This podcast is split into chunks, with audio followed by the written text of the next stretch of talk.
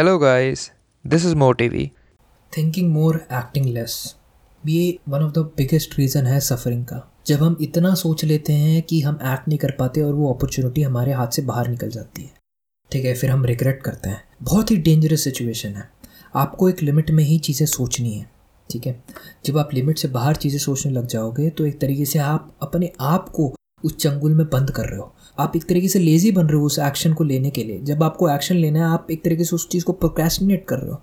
Procrastination आपको depress कर सकता है, क्योंकि जो आपको लगता था अपॉर्चुनिटी आपके लिए ज़रूरी है, वो आप उस पर एक्शन नहीं ले रहे हो। सपोज़ आप कभी कहीं पे घूमने चाहते हो और आपको एक लड़की दिखती है जो आपको सही में लगता है आपको उससे बात करनी चाहिए। ठीक है इंस्टेड ऑफ़ आप उससे बात करने की कोशिश करने के, आप उससे जाके हाय बोलने के, आप ये सोचते हो, यार, उसका बॉयफ्रेंड होगा। या वो मुझे पसंद नहीं करेगी। मैं ऐसा हूँ, मैं वैसा हूँ। आप कन्विंस कर लेते हो। एक तरीके से ओवर थिंकिंग है आपके पार्ट में। ठीक है, ये चीज़ें आपको अपॉर्चुनिटी से दूर लेके जा रही है। दूसरा एग्ज़ाम्पल क्या होगा?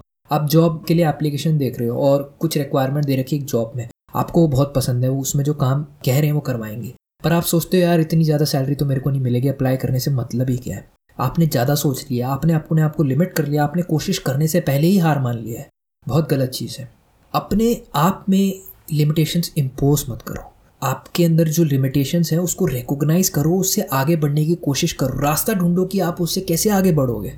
मेरे कुछ दोस्त थे, वो बड़े प्राउडली कहते थे कि मेरे को पता है मैं क्या कर सकता हूँ और क्या नहीं कर सकता हूँ। मैं मन ही मन सोचता था, क्या ये ऐसा सोचना सही है? ठीक है?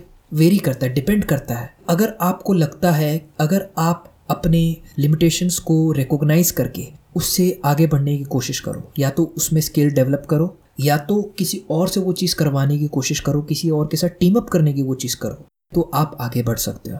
पर अगर आप उस लिमिटेशंस को देख के अपना मुँह मोड़ लो कि यार ये मेरे से तो होगा ही नहीं तो आपके लिए गलत चीज़ें हैं, ठीक है? आप उस जगह में फेल हो जाओगे। तो ये डिपेंड करता है।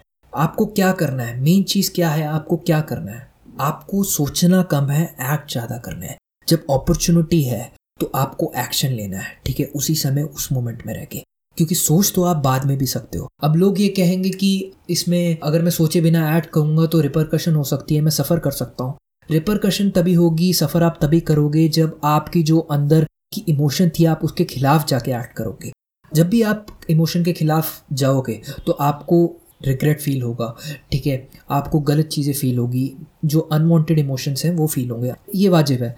जब भी आप इमोशंस में सिंक रह के कोई भी काम करोगे तो कभी आप रिग्रेट फेस नहीं करोगे। ठीक है, मैंने दो महीने एक्सपेरिमेंट किया था इसी बेसिस पे। जो भी मैंने फील करा, मैंने वैसा ऐड किया इरिस्पेक्टिव ऑफ़ मेरा दिमाग क्या करता है। मैंने अपने दिमाग को शट डाउन कर दिया साइड में बिठा दिया। बिल्कुल उसकी बात सुनी ही नहीं दो महीने के लिए। वो दो महीने मेरे ज़िंदगी के बेस्ट मोमेंट थे। पर गलती मेरे से क्या हो गई, उसके बाद मैं दिमाग को वापस ले आया। ठीक है, दिमाग के बेनिफिट हैं और दिमाग से मेरा मतलब मन है। मन के बेनिफिट हैं।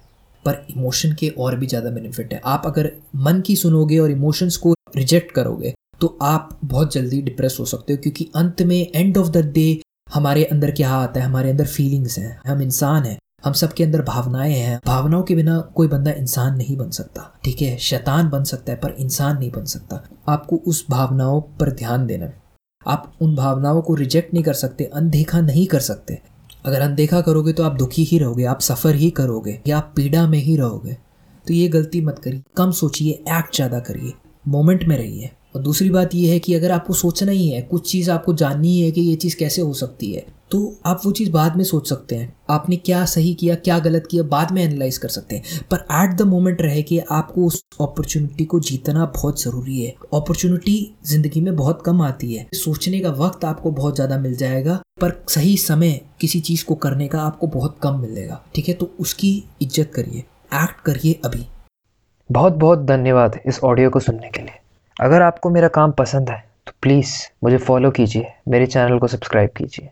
और अगर आप चाहते हैं एनिमेटेड वीडियो देखना इसी बुक समरी की तो लिंक जो है वो डिस्क्रिप्शन में है, उसको फॉलो कीजिए। Thanks for listening